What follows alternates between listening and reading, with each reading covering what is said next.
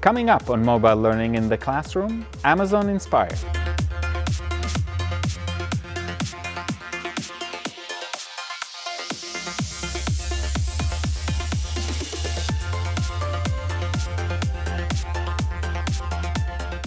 Hi, my name is Guy Trainin and this is Mobile Learning in the Classroom from Tech Edge and today I want to talk about Amazon Inspire.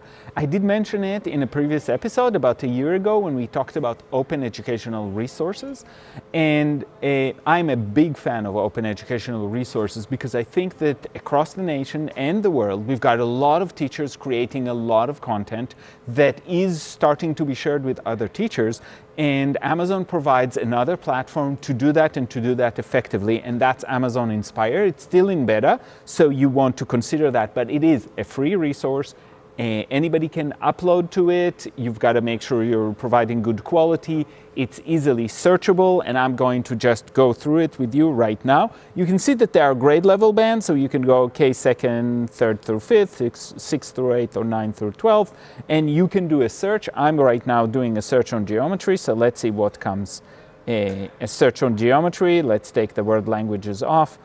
And uh, you can see that, first of all, lots of resources come up. One of the things that I like is that standards come up with it. So people who are uploading these tell you about the grade, tell you about the standards that come with it. Obviously, it comes from different states, so it might be actually standards from other states. I think the correlation is not that hard. And if there's Common Core, it'll work. Nebraska doesn't do Common Core, but there's enough of an overlap where you can identify if it's going to be helpful for you or not.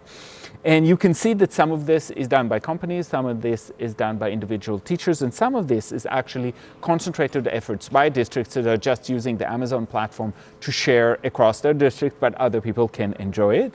That being said, when you upload materials, you can choose who it's visible to, so there are some options there. You can see immediately there are no prices, so you don't have to pay for any individual products. Sometimes when there's a link, it might involve, if you follow that link, it might involve a website where you can have some things that are for free and some things that are for pay, so you gotta make sure you do your due diligence. But uh, let's look, this is for example, a kindergarten student engagement task. So you can go to the task itself, you can see how many people used it, uh, how many people reviewed it. Right now, the level of reviews is very, very low. So that's something to develop, and that's one of the reasons I'm talking about this platform. I think it's worth exploring, and the ability for teachers to respond to it and talk about quality really will make the next generation of students uh, and teachers using it much more uh, able to discern things about quality. You can download anything. This one is a PDF, but it can be a video, it can be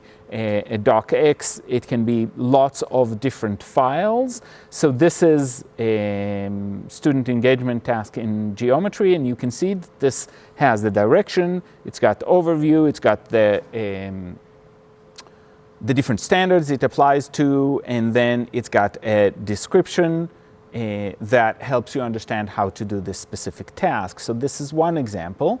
Um, another example might be, let's look for something on the Civil War. So you can see that we've got a series of things. You've got the Civil War Trust uh, contributing to this. So uh, it's a curriculum. You can see that what they've basically done is they've taken curriculum they've had and now they're sharing it. Again, the advantage is you're getting high quality in an easily searchable platforms.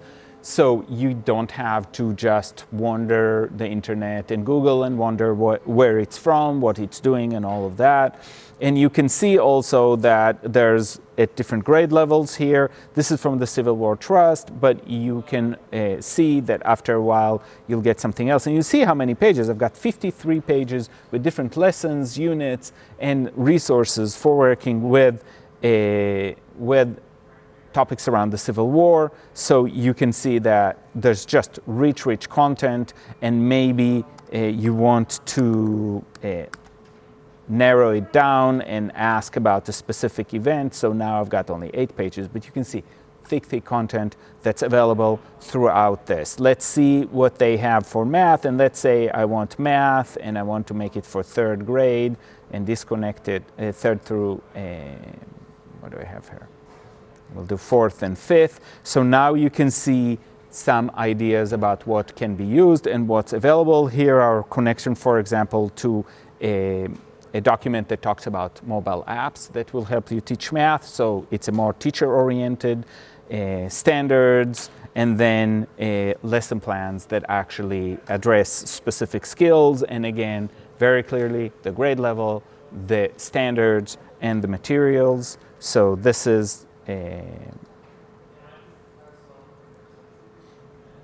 this is a lesson that uh, takes the task of traveling and using multiplication and division of decimals uh, through that. So you can see that there's a story. And so these are pieces that have been put together by teachers. They're really, really useful. You have to, just like any other open educational resources, look carefully at the quality of the lessons and how they fit into your curriculum. But again, the advantage is it's free, it's easily searchable, it's available, and you don't have to worry about copyright because Amazon requires everybody that uploads here to make sure that there's a Creative Commons copyright, so you are free to use it for educational purposes.